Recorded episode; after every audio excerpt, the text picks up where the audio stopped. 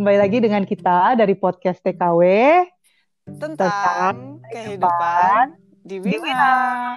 dengan gue BK dan Gue Atta. ya walaupun kayaknya namanya harus kita ganti ya soalnya kan gue udah bukan penduduk Wina lagi ya. Wah, ini banyak yang harus diupdate nih. Iya udah berapa tahun, udah berapa abad ya kita nggak rekaman nih.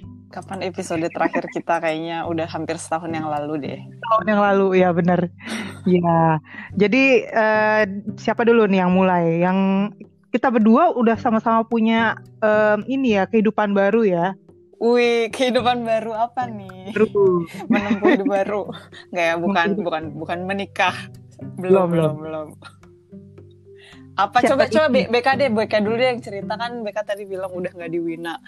BK Ya. di mana sekarang? Ya masih di Eropa aja sih. Eh, maksudnya nggak ada yang berubah sebenarnya nggak ada nggak ada yang ekstrim ekstrim banget ya jadi sekarang gue udah pindah ke Jerman eh, per tanggal per bulan Februari kemarin Hmm. Ya, karena gue sudah dapat kerja di sini Kan Yeay. Untuk semua doa dan supportnya jadi kan gue lulus tahun 2018 Oktober nah terus selama hampir satu tahun ya satu tahun lebih itu gue kan cari-cari kerja terus sambil juga eh, internship di salah satu startup di Win- eh, di Linz nah Mhm. setelah perjuangan selama satu tahun lebih itu akhirnya gue dapet kerja di Jerman jadi Yeay. itu gue dan gimana tentang lo Ata lo juga kan ada update yang menggembirakan nih Iya, eh, iya. eh, gue juga baru mulai kerja bulan Mei ini full time. Yeay Iya, setelah eh, setelah sekitar 9 bulanan gue di situ intern part time.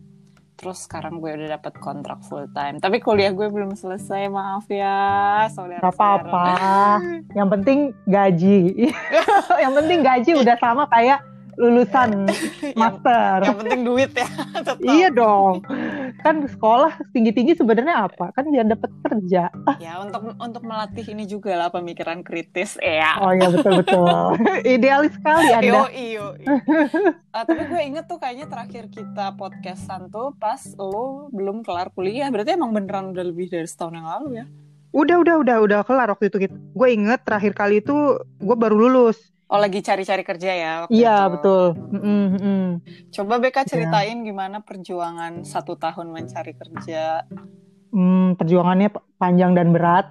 Jadi semuanya gue pakai cara cara-cara yang halal ya. Tapi Hmm. jadi gue dapet eh, info dari teman gue kalau misalnya cara yang paling efektif untuk dapat kerja itu adalah dengan networking.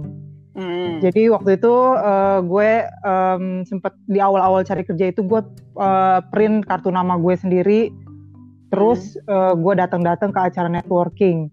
Itu seminggu gue bisa datang ke acara networking bisa empat kali empat sampai lima kali dari yang namanya networking dari eh, startup gue gue datengin terus dari UN Hmm. terus ada female network juga gue datengin pokoknya semua sampai yang nggak penting-penting pun gue datengin yang kayak cuma branch-branch gitu pun gue datengin sampai Oke. gue tuh ketemu sama orang-orang yang sama terus di event-event Wow. itu ya ya itu, itu gue semuanya lakukan job seeker tuh orang-orang yang lain juga. ada yang job seeker ada yang kayak dia lagi ngerintis usaha baru jadi dia kayak nyari klien gitu Hmm. Nah, atau yang kayak anak-anak startup yang kayak memang mereka lagi nyari-nyari em, info, insight dari eh, senior-senior yang ud- ada di eh, networking meeting itu. Terus selain itu ya udah pasti gue juga cari ca- eh, dari online ya, dari internet gue cari-cari juga.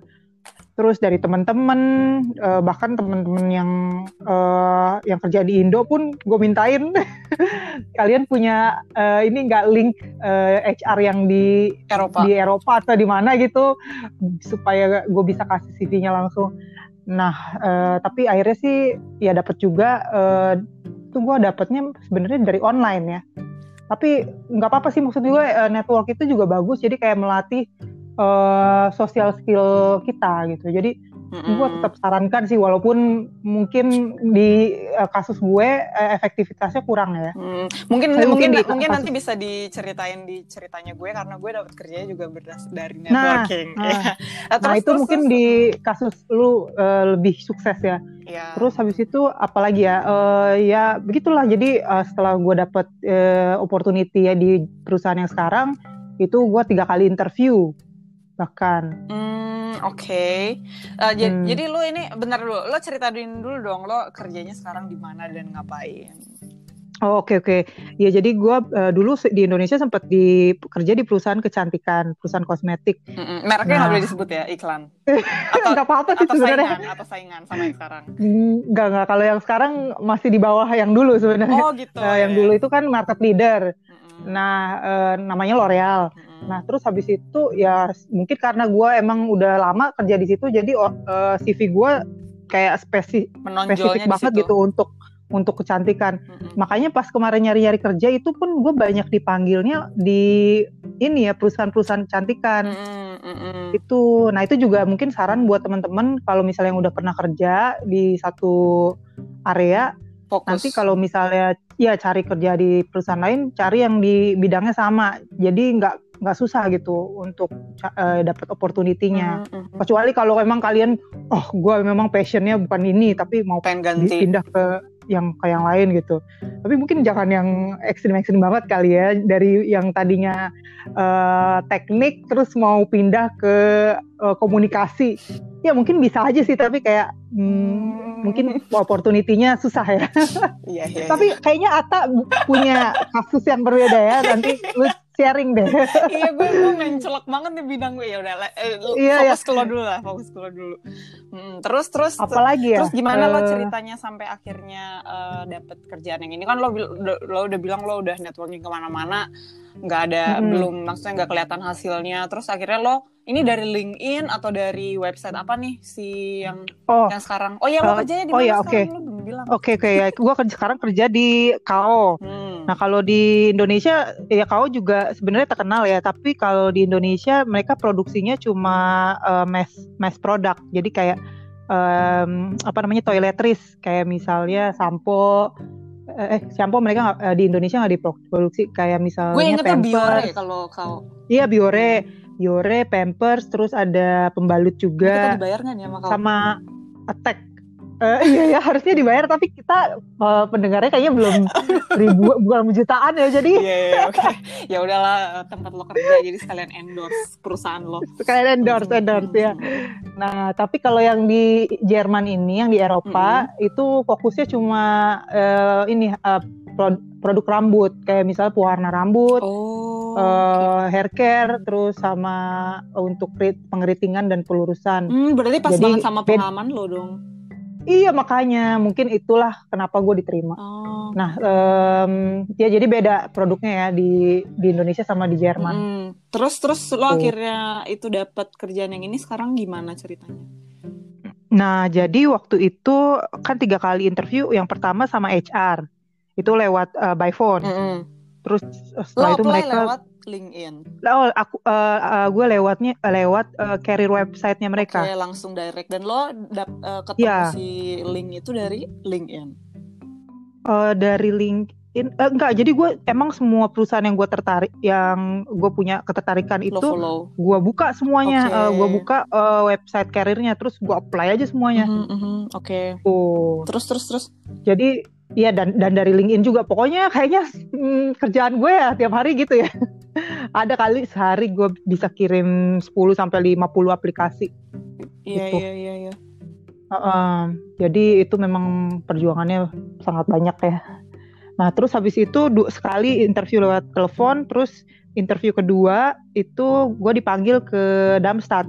Oke. Okay. Nah itu juga uh, jadi mereka cover untuk biaya transportasinya hmm. terus habis itu uh, mereka kayaknya masih pengen nguji gue lagi akhirnya interview ketiga lagi uh, interview ketiga uh, gue dipanggil lagi ke Darmstadt oke okay, jadi lo total dua kali ke Darmstadt iya betul totalnya tiga kali interview mm -hmm, mm -hmm. terus um, hmm. itu interviewnya bedanya apa aja yang pertama yang kedua sama yang ketiga Kalau yang kedua dan eh yang pertama yang pertama kan itu basic lah ya sama HR kayak ditanya pengalamannya apa aja, terus kenapa mau di perusahaan mm -hmm. mau kerja di perusahaan ini, uh, ya standar lah ya, uh, pakai bahasa Inggris semuanya. Nah terus yang ya pokoknya tiga interview ini semua pakai bahasa Inggris. Terus yang kedua itu uh, sama usernya langsung, sama orang yang akan um, uh, menjadi supervisor gue okay. kalau gue diterima. Nah, itu juga hampir sama pertanyaannya dengan HR, cuma mereka banyak uh, tanya tentang technical uh, technical question kayak misalnya uh, dulu kan gue sempet pegang produk rambut, terus uh, produk apa aja yang gue pegang, terus uh, promo-promonya apa aja yang udah pernah gue bikin, hmm. success story-nya, terus ya pokoknya detail lah mereka tanyanya, nggak kayak nggak sedetail HR. Mm -hmm, mm -hmm. Nah, terus yang ketiga itu gue disuruh bikin uh, business case. Oke. Okay. Jadi gue harus uh, mereka kasih case satu lembar itu satu halaman. Nah nanti gue harus bikin presentasi dari case ini. Nah, misalnya kayak ini ada produk, produk hair care, gimana caranya lu bisa uh, naikin penjualannya dalam waktu satu tahun gitu. Mm-hmm, Contohnya. Yeah.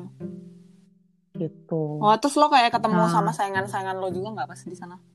Enggak. Oke. Okay. Nah, tapi mereka sih bilangnya uh, ya udah uh, terima kasih ya atas interviewnya hari ini.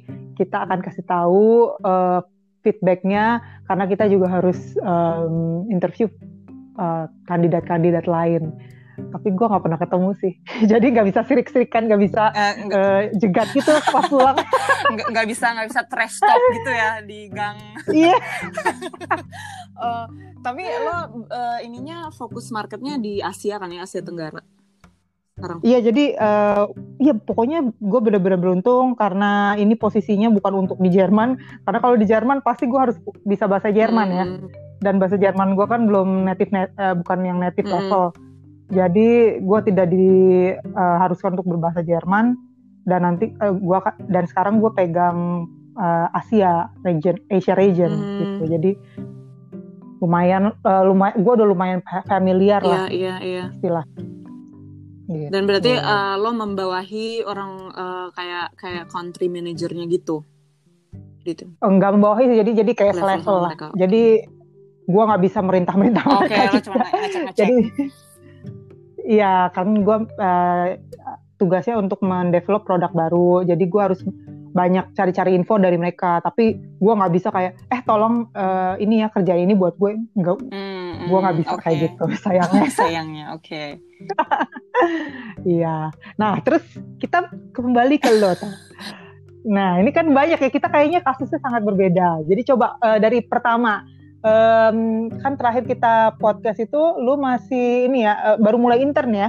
Uh, belum kayaknya atau belum sama belum, sama, sama sekali. Oke okay, oke. Okay. Jadi jadi ceritain gimana caranya lu bisa dapet uh, opportunity ini? Um, ya jadi uh, sebenarnya gue emang waktu itu masih kuliah biasa dan emang kayak belum bener-bener niat cari kerja full time juga sih. Cuman waktu itu hmm. dan ini juga sebenarnya networkingnya kayak networking yang nggak disengaja gitu karena uh, gue kan cukup aktif di sosial media. Udah gitu, mm -hmm. gue uh, gue tergabung di grup namanya Women of Vienna di Facebook.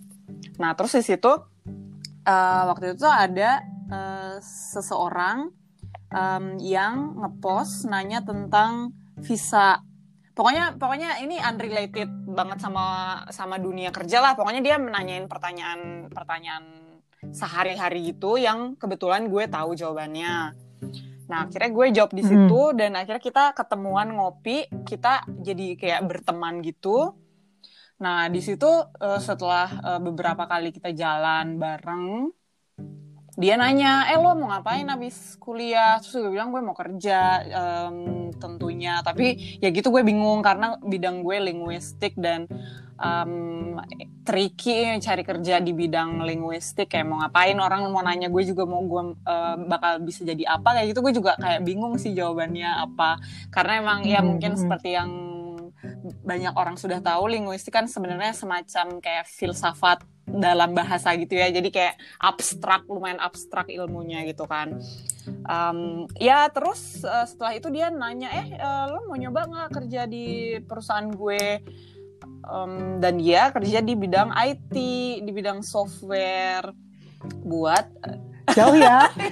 Iya pas sebenarnya pas dia nanya itu gue juga kayak eh nih orang nih orang uh, beneran nih nawarin gue. Tapi setelah itu gue uh, cari-cari tahu di internet apa sih kerjaannya software tester itu. Dan uh, gue bahkan baru baru tahu ternyata ada kerjaan macam ini gitu kayak selama ini um, hmm. ya gue taunya kalau di bidang IT orang program uh, nulis program aja kan coding gitu-gitu ternyata hmm. ternyata hmm. banyak perusahaan software yang butuh juga tester ya which is orang yang ngetes si softwarenya itu uh, berfungsi sesuai dengan yang diharapkan sama uh, pelanggan sama apa sih bahasa Inggrisnya pelanggan ya udah itu deh customer, customer ya makasih kunden yeah. gue iya. ingetnya di di kepala kunden, ya yeah. Iya. uh, sesuai atau enggak gitu dan ya um, sebenarnya uh, lumayan menantang sih setelah gue masuk pun jadi waktu wawancara karena gue cuma wawancara untuk intern jadi wawancaranya nggak seribet lo ya yang sampai tiga kali gitu tapi gue tahu kalau di situ hmm. kerja full time biasanya soalnya si teman gue ini dulu juga sampai dua kali wawancaranya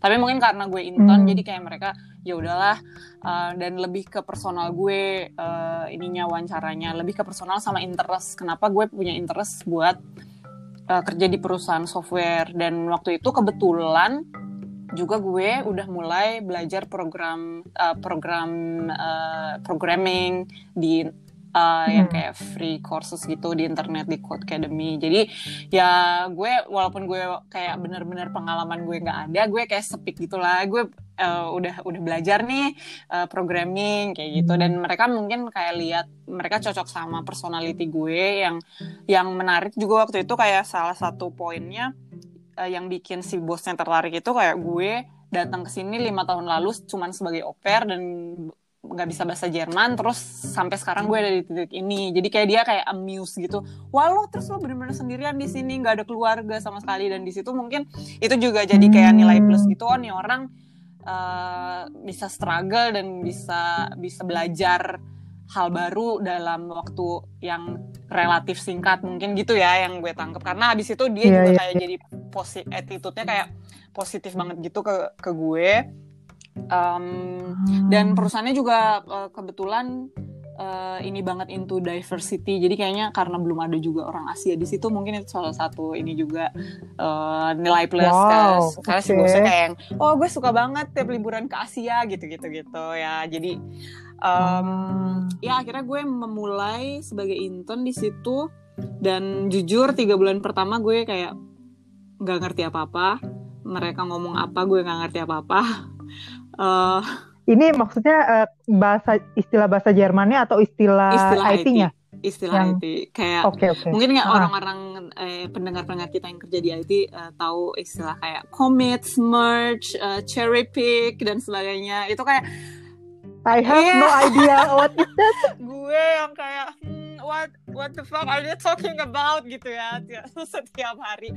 Tapi setiap um, nah di situ gue juga belajar uh, untuk nggak malu bertanya. Karena um, uh, basically semua orang itu ya mungkin kalau orang yang udah belajar IT bakal lebih lebih familiar sama istilah-istilah itu. Tapi setelah gue kerja di sini dan gue ngobrol sama teman-teman gue yang kuliah IT mereka pun bilang kalau orang yang baru baru terjun ke bidang industri IT itu kayak emang wah itu yang di uni itu yang dipelajarin teori banget gitu loh. Jadi kayak semua orang pun akan belajar lagi dari awal dan bahasa bahasa programming programming programming itu kan banyak banget kan jadi kayak orang nggak mungkin mm-hmm. itu kan kayak sebenarnya kayak belajar bahasa baru gitu loh kayak lo belajar bahasa Norway atau bahasa bahasa Inggris kayak lo lo bisa bela- mm. bisa di satu bahasa ini belum tentu lo bisa di bahasa lain itu kayak Java Python um, C yang kayak gitu, -gitu. jadi mm. kayak dan setiap software itu ditulis uh, di program berdasarkan bahasa yang berbeda-beda dan diprogram dengan cara yang berbeda-beda jadi kayak setiap orang tuh pasti kalau lo masuk ke perusahaan baru atau lo uh, bikin software baru kayak pasti lo harus belajar lagi gitu. Dan um, itu tuh bukan sesuatu yang memalukan kalau lo banyak nanya. Mungkin ya banyak nanyanya tapi hmm. jangan ya jangan ketahuan banget lah bodohnya gitu. Maksudnya kayak Karena lo udah nanya itu kemarin kenapa? Eh, Ada ya, Google-Google iya, dikit iya, ya, gue gitu. Biasanya setiap meeting tuh di awal gue setiap hari kayak eh, gue dengerin apa nih istilah yang gue nggak ngerti, terus gue simpen di otak gue. Abis itu gue googling sendirian. Kalau gue nggak kalau gue nggak nemu di Oh. Google, oh berarti ini kayak spesifik untuk software ini dan eh, gue biasanya nanya sama kolega gue kayak gitu. Oh, oke. Berarti lu banyak belajar Uh, banget ba- ya. Banyak banget dan itu kayak eh, kayak bank data, udah gitu. em, aduh, itu deh kayak itu bahkan di di di studi gue juga kan gak banyak kan yang kayak statistik yang model data Ah, gitu. ah, Mungkin lo lo lebih familiar sama yang kayak integer, string yang kayak gitu-gitu. Enggak juga ya? Iya Iya, juga. iya, iya. G, G-string Sorry, ya gue tahu tapi Kayak ya jenis-jenis data. maksudnya gue juga gak sering-sering make ya jenis-jenis data gue Iya. tahu tapi juga nggak terlalu sering make Ya gitu deh ya tantangannya, Hmm. tantangannya lumayan banyak di awal, tapi setelah kalau orang yang mau belajar, menurut gue pasti bisa sih. Dan itu kayak men- eh, setelah ini gue jadi kayak ngelihat itu peluang yang bagus. Dan gue suka kerjaannya jujur. Um, oh dan oke jadi nggak boring ya karena dalam pikiran gue IT means boring. Hmm, enggak sih, enggak sih kayaknya relatif ya. Eh, tapi ya mungkin mungkin kalau orang yang nggak suka juga bakal jadi boring. Karena mainan eh, mainannya kan bukan bukan eh, kayak di lo kan mungkin lo ketemu banyak customer atau ketemu eh, dinamis eh, ngurus produk gitu kan. Kalau ya ya sebenarnya di sini Iya. juga di software juga pasti ngurus produk karena kan produknya ya produknya cuman bukan dalam bentuk fisik tapi dalam bentuk software itu kan. Dan dan si Iya, iya. software itu kan harus kayak misalnya ada fungsi baru atau ada mo- data model yang baru atau um, ya dan itu kayak ini banget dinamik banget sebenarnya. Kayak lo misalnya kalau lo lihat di HP lo Hmm. lo setiap berapa bulan sekali dapat update dari aplikasi apa untuk uh, itu juga Hmm. software ya kayak gitu juga. Jadi kayak setiap ini selalu pasti ada aktualisasi setiap berapa bulan sekali. Dan um, sebelum rilis uh, so- um, model yang baru itu pasti kayak sibuk banget gitu. Karena ada yang baru pasti ada yang baru. Dan jadi nggak ngebosenin sih menurut gue. Hmm, gitu. Oke. ya ya ya Eh, eh, jadi kalau misalnya ada update eh, baru eh, dari satu software atau ada software baru itu eh, tugas lo ya untuk eh, me- mengecek gitu ya apakah ini nanti akan Mm-mm. berjalan di end customer gitu Mm-mm, iya benar misalnya. udah gitu emang yang gue lihat di uh, perusahaan software itu uh, gue udah pernah cerita ini sama lo kalau orang-orangnya kan emang banyak yang nerd kan. Jadi sementara sebenarnya di industri mana pun pasti butuh komunikasi yang baik kan. Walaupun Mm, apa pun betul. yang dikerjain gitu termasuk software walaupun itu sebenarnya kerjaan yang cukup nerd tapi tetap butuh ha- harus ada komunikasi yang baik antara antara customer karena ini juga kan software dipesan kan sama customer. Jadi em, tetap Mm-mm. harus ada orang yang ngobrol sama si customernya ini nih gimana terus sama yang em, jadi oh ya kita, kita bikin softwarenya tuh software bank jadi jadi customer kita Oke. tuh bank iya Finance ya? finance dan gue juga sama sekali nggak ada background finance kan jadi ini bener-bener ini banget sih uh, Oh. menantang banget buat gue tapi gue karena gue senang belajar Oh. dan menurut gue ini menarik jadi gue kemarin baru daftar lagi Universitas Teknik Wow, oke. Eh, jadi sekarang kuliah di dua tempat atau Enggak, gue, gimana? eh, gue kan sekarang udah ke- eh, baru belum kelar banget tapi hampir kelar nulis tes gue jadi gue Hah. rencananya pengennya sih kelar se- semester ini bulan Juni gitu paling lambat terus eh kalau gue keterima gue mulai studi lagi bulan Oktober di di Universitas Ah, Teknik Oke. tapi nggak tahu nggak tahu deh soalnya ada Oke. tesnya kan kalau yang FH Fachhochschule Mm-mm, Oh, ini Fachhochschule biar, ya? biar gue lebih kayak ke industri oriented gitu pengennya kalau gue kerja lagi Hmm, saya Oke, kuliah oke. lagi Oke. Good, nice plan. iya eh, ya nggak tahu deh maksudnya soalnya si tesnya ini kan ada kayak matematik geografi gitu-gitu kan aduh gila gue udah lama banget cuy nggak belajar eh, ilmu pasti jadi kan sekarang lu di perusahaan yang sekarang lu mengerjakan hal-hal yang berhubungan dengan iya sih ilmu pasti. Iya, Jadi udah terlatih dong. mudah-mudahan ya lihat aja nanti kalau misalnya dapet ya udah Iya. kalau nggak ya udah Iya. Oke, oke. Nah, terus habis itu berarti kalau di kasus lo itu bener-bener ini ya uh, beda banget ya, kayak hampir berlawanan lah. Uh, lu misalnya lu dapet uh, opportunity-nya lewat mm -hmm. networking, terus habis itu juga lu uh, bener-bener mengerjakan sesuatu yang berbeda gitu dia dari uh, background lu yang sebelumnya. Ya jadi menurut gue nggak ada ini ya um, mm -mm. rumus pasti gitu. Uh, gimana caranya uh, kerjaan seperti apa yang akan lu dapatkan di masa depan Betul. gitu ya. Yang penting menurut gue uh, tetap terbuka ya, tetap terbuka, tetap cari um, untuk teman-teman yang lagi nyari kerja ya, tetap terbuka dan uh, lakukan apa yang bisa lo lakukan gitu. Misalnya lu bisa networking uh, dan atau apply uh, lewat internet itu nggak ada yang menurut gue nggak uh, ada yang salah gitu dan gak ada yang mm -hmm. lebih mm -hmm. lebih bener mm -hmm. channelnya. Tapi ya, ya emang harus kayak uh, ya biar gimana juga opportunity kita uh, lebih kecil ya dibandingin orang-orang lokal. Jadi ya emang kita harus harus perjuangannya hmm. harus ekstra sih harus lebih ya harus dua kali lipat ya, dua mm -hmm. tiga kali lipat bahkan. Nah tapi uh, menurut gue kalau di Wina uh, di Austria um, perbedaannya yang kalau gue lihat uh, sama Jerman ini lebih opportunity lebih besar kalau lu bisa bahasa di lokal, Austria, bisa ya? bahasa Jerman. Hmm, iya benar benar. Di Austria. Benar. Ya, salah satu yang bikin chance lu lebih besar juga kan karena lu iya, bisa bahasa iya. Jerman ya. Iya, iya benar. Di benar. Kayak gue nggak akan keterima sih kalau gue nggak bisa bahasa Jerman. Hmm, iya iya iya kalau kalian mau kerja di Jerman masih ada kemungkinan kalau hmm, soalnya di Jerman, Jerman banyak perusahaan besar juga yang ngurus ngurus seluruh dunia gitu ya jadi fokusnya lebih ke bahasa Inggris iya dan mm -mm. dan penduduknya mm -hmm. juga kan lebih banyak ya jadi opportunity mm -hmm. kerjanya juga lebih banyak tapi ya tetap jangan menyerah hmm. yang penting yang penting jangan menyerah. Iya waktu itu aja kan gue dapatnya pas akhir-akhir ya visa gue habis Nah, sekarang gimana kalau kita bahas tentang hmm. visa nih? Ini kan juga jadi permasalahan ya, buat banyak orang ya. Gimana? Lo dulu deh, Bek, gimana ceritanya? Iya, jadi kan waktu habis lulus itu gue apply visa kerja, eh visa cari kerja. Jadi untuk semua student-student di Austria yang non-Europe, non-EU itu punya hak untuk mendapatkan visa cari kerja selama satu tahun. Oh, di Austria. Di Austria. Ya? Hmm. Terus? Ya, Nah itu gue pakai selama satu tahun dan itu hampir habis. Jadi gue apply di bulan Februari 2019 dan uh, gue dapat kerja itu da di bulan Februari 20, 2020. Jadi visa eh, visa gue sudah hampir habis di Eropa. Nah tapi waktu itu sebelum itu juga gue sudah perpanjang lagi visa cari kerja di Jerman. Jadi di Jerman itu ada juga Dan lo visa boleh cari kerja. Itu juga walaupun lo nggak kuliah di Jerman.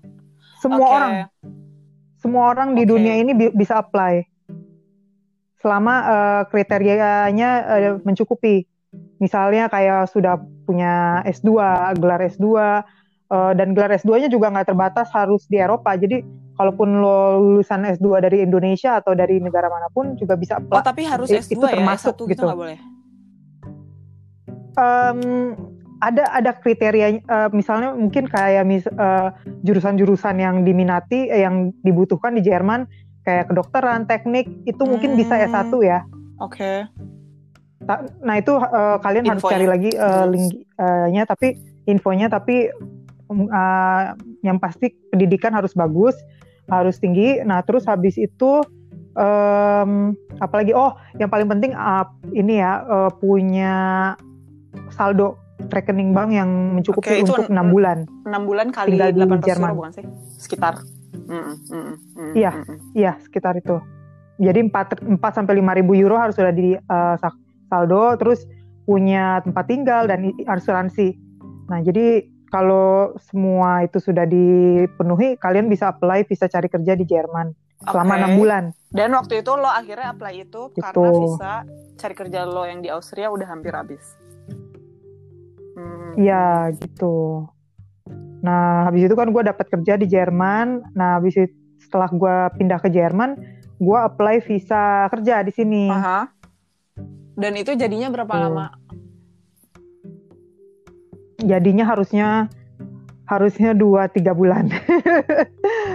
Normalnya, tapi karena waktu itu gue tiap hari datengin ABH, petugas ABH sudah sampai muak melihat muka Akhirnya lu dikasih. Akhirnya gue dikasih. eh, jadi kayak bukan visa juga, jadi itu kayak izin kerja sementara. Jadi visa kerjanya itu eh, baru dat- datang tiga minggu setelah setelah izin sementara itu. Jadi kan dokumen dokumen dokumen Mm-mm. gue sudah lengkap semuanya. Terus gue udah bilang tiap hari kalau pem, eh, Arbeitsgeber gue udah eh, pemberi kerja eh, company udah nanyain Hmm. terus. Gue harus cepet harus Mm-mm. segera masuk. Dan lo nggak boleh mulai kalau Nah. surat itu belum keluar. Eh, ya kalau gue nggak punya izin kerja eh, kayak visa kerja atau si izin sementara ini gue nggak boleh Mm-mm. kerja gitu.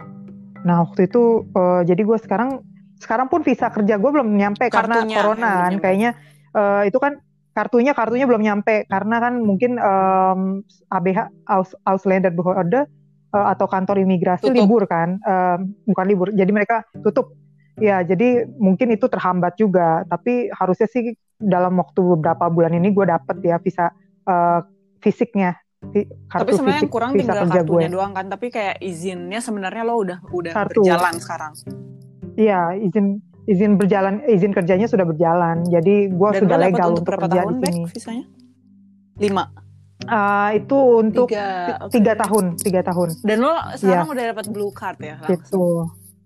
Wow. Iya, blue card. For your information, blue card itu adalah visa yang kalau gajinya Apa gede. ya?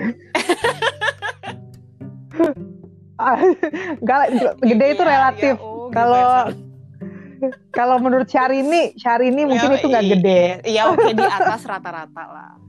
Tapi emang ba- basically itu salah satu Ya, itu juga. Beruntung lah gue. ya untuk bisa dapat dapat visa kerja di sini. Kayak in general gaji kita harus di atas rata-rata orang sini.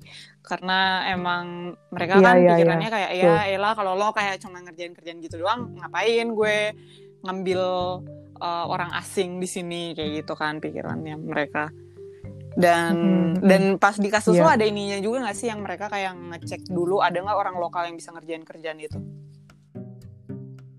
Enggak. Jadi, nah itu juga mungkin karena gue tiap hari datang ke Ah, sana, jadi males. mereka udah nggak mau ngecek lagi kali ya. Mal, ja- ah, tapi kalau itu karena mungkin visa gue visa blue card. Tapi kalau Hmm. untuk visa yang lain, jenis-jenis pekerjaan yang lain, itu bisa jadi eh, dicek apakah ada orang Hmm, lokal yang hmm. bisa mengisi pekerjaan itu. Semua kalau di Jerman tergantung jenis Iya, iya, iya, pekerjaannya. Um, oh ya kalau blue card mungkin Ya. karena itu kan kayak special case gitu kan ya kayak emang high Mm-mm. high educated banget gitu ya orang-orangnya jadi kayak ya semoga ya semoga ya memang gue memenuhi ekspektasi itu nah tapi em, ya pokoknya yang paling penting ini sih em, kalau untuk melengkapi visa-visa kerja itu ya yang paling penting adalah kontrak Hmm. kerja jadi mau visa blue card atau visa kerja biasa di Jerman yang paling penting yang itu itu adalah yang kontrak harus lo kerja lampirkan ketika lo apply visa itu. ya itu yang paling penting karena kalau tanpa visa eh, kontrak kerja ya nggak Ya, mungkin oke. dapat visa Terus kerja lo berarti abis abis blue card ini Ya. lo bisa dapat permanen resident permit. Tiga tahun. Iya setelah eh, kal- setelah dua tahun karena gue kan udah punya sertifikat bahasa Hmm. Jerman B2. Nah kalau nggak punya nggak bisa bahasa Jerman sama sekali itu baru bisa apply permanent resident setelah tiga tahun. Jadi beda kalau misalnya nggak bisa bahasa Oke. Jerman. Oke. Dan lo Gitu. selama tiga tahun ini boleh ganti ini Hmm. nggak sih? Boleh ganti employer atau lo harus tetap stay di employer yang sama? Oh gitu. Boleh Tapi mungkin sebenarnya. de- dengan posisi yang sederajat Ya. atau lebih kayak. Mhm. Iya iya betul. Mm-mm, Oke. Ya. gitu. Nah terus kalau misalnya untuk visa kerja lo gimana tak? Kalau visa kerja lo itu red white red card Ah, ah, ya? ah, ah. Oh, berarti coba jelasin gimana eh tad- ya jadi kan lu sebenarnya eh, Mm-mm. sebelumnya intern gimana c- akhirnya lu didapet kesempatan untuk dapet visa kerja Um, full time Iya, jadi sebenarnya waktu itu uh, ada beberapa ada dua orang kolega gue yang mengundurkan diri karena mereka pindah tempat kerja. dan di situ udah ada kayak percakapan hmm. uh, wah kita harus nyari ini baru nih uh, kolega baru nah di situ gue langsung sebagai karena otak gue lumayan oportunis jadi gue, gue yeah. langsung kayak kepikiran oh tidak kalian jangan cari orang baru kalian punya aku gitu kan jadi Ah jadi lu menya gue menyodorkan uh, ini ya, diri, ya langsung ya, menyodorkan diri. iya. Oh wow oke. Okay. Nah ini berarti ini juga uh, petunjuk untuk orang teman-teman ya harus interak eh interak apa sih namanya proaktif uh, ya, proaktif, iya harus proaktif ya, ya gue juga di situ kayak sempet deg-degan sih apakah gue pantas menyodorkan diri gue gitu kan tapi ya udah maksudnya gue sih mikir ya udah kalau mm -hmm. enggak ya udah tapi seenggaknya gue nyoba kan Nah terus akhirnya gue deg-degan hmm. deg-degan deg-degan gue kirim email ke bos gue eh gue mau ngobrolnya sama lo besok lo ada waktu nggak gitu-gitu akhirnya gue ketemuan sama dia um, terus ngobrol empat mata dan di situ gue bilang lah gue merasa gue suka kerjaan ini dan gue merasa gue banyak belajar di sini dan gue ingin berkontribusi lebih di perusahaan ini. Ya gitu kan? Yeah. wow. Gitu, yo pers-persnya jago Terus, ya. dia langsung yang seneng gitu dan itu juga uh, responnya dia membuat gue seneng juga sih. Dia langsung oh uh, oh Ifro ya misir gitu. Bahasa Indonesia kayak oh gue seneng banget loh uh, pengen kerja full time. Ya udah mau mau mulai kapan mau mulai kapan langsung kayak gitu. Terus gue bilang uh, waktu itu kan bulan Februari terus gue bilang mungkin bulan April setelah gue selesain tesis which is sampai sekarang gue juga belum selesai tesisnya jadi udah gitu dia bilang um, oh ya udah nanti kabarin aja kalau udah mulai. Terus gue bilang eh tapi gue harus ngurus visa nih. Oh terus dia bilang oh oh iya ya ya udah yuk kita ke HR hari itu juga setelah kita meeting itu dia langsung bawa gue ke HR dan kita langsung ngomong sama HR eh ini bantuin si Natalia ur untuk urus visanya kayak gitu. Dan ini juga yang gue lihat uh, gue udah sering sih dengar kalau di perusahaan IT emang mereka lebih open sama orang luar. Karena ya mereka emang kayak di negara ini di negara Austrianya pun susah gitu loh cari orang. Jadi kayak mereka udah biasa gitu ngurus kerja visa uh, ngurus visa kerja. Dan ini bu gue bukan orang pertama yang diurusin visa kerjanya. Jadi si HR-nya pun udah ada pengalaman udah tahu apa nih yang harus disiapin. Kayak gitu langsung. Ya udah tek tek tek tek. Okay. dan um, untuk yang belum tahu di Austria kan visa kerjanya ada berbagai macam. Namanya memang namanya red white red itu. Tapi ada jenisnya ada berbagai macam. Jadi ada yang untuk lulusan Austria ada yang untuk bukan lulusan Austria tapi uh, namanya apa ya? Schlüsselkraft bahasa Jermannya tuh. Jadi kayak key apa sih? Ya uh, di, most demanded ya, di, ya, most wanted most ya, wanted. orang-orang yang yang ber uh, yang bisa uh, apa ya? Gue bingung loh nerjemahnya baik Ah, tenaga, tenaga kerja, kerja ahli, ahli. Ya, kalau di tenaga kerja ahli iya. Ya, tenaga iya. kerja ahli kalau uh, di ah, Indonesia. Terus ada lagi yang untuk yang untuk ngerjain kerjaan-kerjaan yang di sini susah cari orang. Nah, untuk yang yang kategori ketiga itu sebenarnya uh, ininya banyak banget sih pilihannya kayak bahkan lu un untuk perawat yang perawat, atau bahkan gitu, untuk gitu yang ya? kerja di hotel kayak gitu, untuk di Tirol kayak gitu kan mereka juga susah cari orang kan dan itu juga bisa pakai visa kayak visa kerja itu. Nah untuk yang visa kerja kayak gitu itu ada poin-poin yang harus dipenuhi tapi nggak ada minimal gaji. Kalau yang kalau yang kalau yang untuk ngerjain ah, kerjaan-kerjaan yang susah cari orang.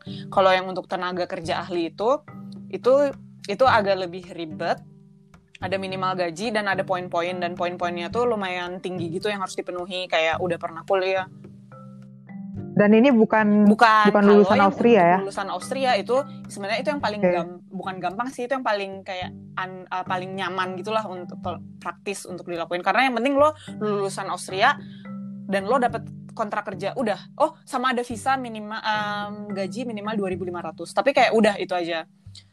Sisanya nggak ada. Hmm, iya. Nggak ada nggak ada. Nggak ada poin-poin ya. bisa bahasa Jerman itu aja nggak ada bahkan. Jadi kayak ya udah yang penting kalau lu lulusan Austria dan lo punya kontrak kerja kayak gitu. Nah karena gue belum lulus, gue kan nggak bisa kan hmm. apply pakai yang itu. Akhirnya gue uh, hmm. gue awalnya apply pakai yang ketiga karena gue mikir oh mungkin itu lebih gampang, lebih cepat dapatnya karena nggak ada nggak ada orang Austria yang bisa ngerjain. Eh ternyata nggak bisa karena karena mereka bilang uh, kuliah gue bukan di bidang IT, jadi gue nggak bisa apply visa yang itu. Gitu akhirnya Ah, ganti dong oke. itu gue udah nunggu satu setengah bulan ganti apply lagi jenisnya yang yang tenaga kerja ahli gitu Em, yang tenaga Oke. kerja ahli ini ada itu ada cek ada Arbeitsmarktprüfung jadi mereka bakal ngecek dulu ada nggak nih pengangguran orang sini yang bisa ngerjain kerjaan ini gitu. Dan itu biasanya lebih lama. Udah gitu Hmm. poin-poin yang harus dipenuhi juga cukup tinggi. Kayak minimal poinnya tuh sekitar 55 dan itu itu ada macam-macam sih. Ada kemampuan bahasa Jerman kemampuan bahasa Inggris. Sebelumnya udah pernah kuliah. Eh, dan ada minimal gajinya juga. Jadi sama kayak yang lulusan sini. Kayak gitu. Tapi ya Hmm, akhirnya gue oke. dapet yang yang tenaga kerja ahli gitu Yeay, ini berarti yang kedua ya, Hmm. yang tipe kedua ya. Oke. Berarti poin lo di Eh, atas gue 55 kayaknya ya. Waktu itu gue ngecek 56 gitu jadi kayak bener-bener cuman cum- ngepas banget. Ngepas banget ya. Ngepas banget ya. Ya. Ya ampun. Deg-degan juga ya deg-degan, berarti tapi waktu mungkin itu karena gue sambil ngerjain ma- masih sambil jadi intern jadi gue nggak terlalu stres banget ya. Ah, oke oke. Gitu. Yeah. Wah, jadi eh, kita berdua sudah sama-sama Iya. punya full time job. Setelah perjuangan Setelah. bertahun-tahun, Update. terang banget. Betul. Heeh. Terus apalagi ya? em, tapi untuk eh, ininya eh, job desk-nya nggak ada yang berubah Eh, ya, berarti sebenarnya atau tanggung jawab gue jadi lebih besar aja sih dan dan enaknya di perusahaan gue ini kalau misalnya uh, full time bakal dikasih kayak banyak banyak uh, pendidikan gitu. Jadi untuk mengembangkan diri. Nah, Hmm. sekarang jadi gue udah mulai cari-cari nih setelah corona lewat. Semoga segera ya. Em, ya gue boleh Iya. boleh milih mau belajarnya apa. Jadi kayak enaknya gue senangnya di situ sih. Jadi kayak setiap orang tuh diberi kebe- banyak pengembangan dan diberi Banyak kebebasan pengembangan mau ya. interestnya lebih ke mana. Karena kan ini- softwarenya ini kan luas kan. Jadi mau fokusnya mau ke teknik atau fo- fokusnya Mm-mm. mau ke ke finance-nya atau mau ke fungsional softwarenya dan itu nggak ada orang yang ngasih tahu kita lo harus ke sini tapi kayak oh lo interestnya ke mana ayo kita belajar ke situ didalemin ke situ gitu Hmm. Oke oke. gitu Sounds good. deh. Mhm.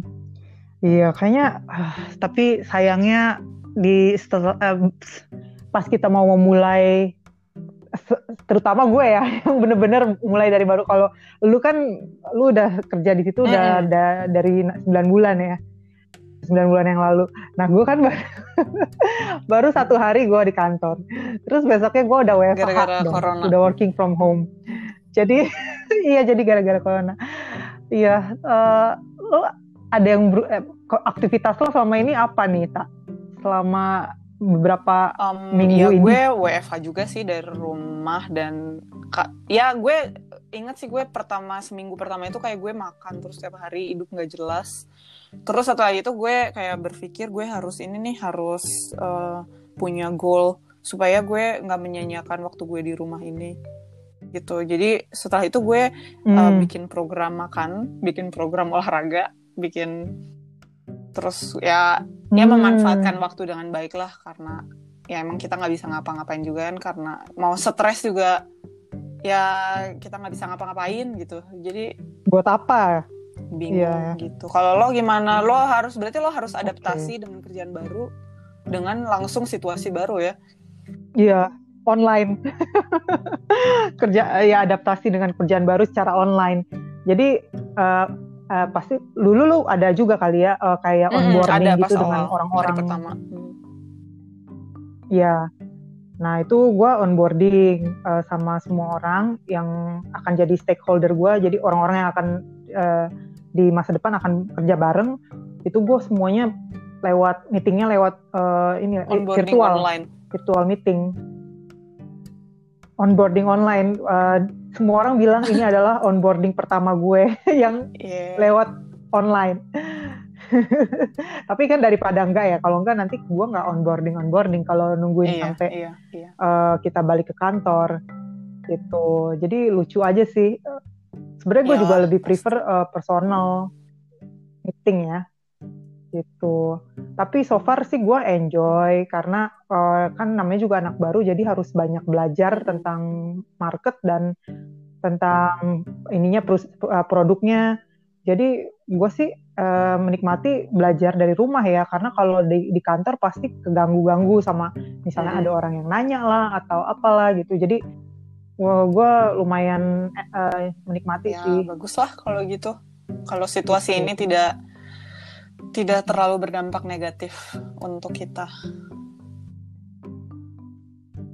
Ya kalau berdampak negatif atau positif ya. itu kan terserah kita sebenarnya. Wah, ya, dari dari mulai gaji itu juga perspektif uh, positif atau negatif itu semua, semua betul. betul, ya. Dan gue juga ngikutin cara lo uh, untuk mengatur gaya hidup, makan, oh, cara makan, pola gitu. makan ya awalnya juga gue gitu. Ya awalnya juga uh, minggu-minggu pertama gue makannya um, berantakan kayak makan mie instan makan yang uh, fast food begitu coklat. Nah terus gue ngerasa ya ampun ini kalau dibiarkan seperti ini mau jadi kayak kudanil atau gimana iya, gitu kan. Nah, apalagi kan kita kerja di rumah jadi bisa uh, masak, masak sendiri, kita bisa ngatur makanan Soalnya, sehat, sehat. Iya bener kalau lo udah di kantor jadi, ada susah loh mau masak, mau makan sehat. Jadi mm -mm. Yoi. Harus dipergunakan ya masa-masa ini. Gitu deh ya tapi semoga cepat berlalu karena gue juga kangen hmm, bertemu ya. orang secara langsung dan traveling. Harusnya kita, kita ketemu nih di Wina hmm, untuk hmm, front love, lari lari uh, ya, lari, lari event lari gitu tapi buat cewek-cewek. Lari-lari cantik, iya. Lari-lari lucu dan gitu. Eventnya juga udah dibatalkan sih. iya. Iya, pertama kali pun dibatalkan. Dunia loh, dibatalkan. Eh perang dunia dibatalin. Perang dunia pun gak dibatalin. Perang dunia baru kali ini di, dibatalin. Iya. Ya. Gitu deh. Aduh. Semoga situasi ini segera berakhir lah. Iya. Hmm. Baiklah. Amin. Mungkin segitu dulu. Ya sudah. Itulah ya informasi dari kami. Semoga hmm, mungkin kita buat teman-teman. podcast juga tentang kehidupan di Eropa. TKE tentang kehidupan di Eropa. Boleh boleh. Tapi TKE, TKE kayak Kurang apa sih kayak nama ini ya. Kayak nama ngirim paket itu apa sih? Eh, JNE. Ya, sorry. Kayak kalau ada uh, yang punya ide-ide lucu untuk nama-nama nama mm. baru uh, teko, uh, podcast mm, kami dan mungkin mungkin uh, boleh loh. kita nanti cari bintang tamu bahas bahas apa gitu yang lain kontributor ya. biar ya, orang nggak bosan kita doang. Ya. Mm -mm. bosan ya setelah satu tahun. Semoga uh, podcast berikutnya nggak nyampe satu tahun ya.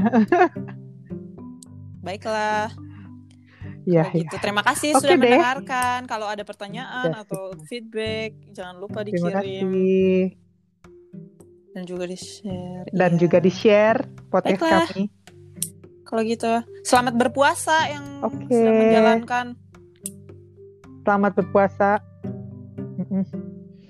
Semoga puasanya afdol Mm-mm. sampai 20 hari ke depan. Oke. Okay. Sampai jumpa. Sampai jumpa semuanya. Masih pakai bahasa Jerman. Iya, iya, iya. Masih, masih. Kan gue tinggal di Jerman.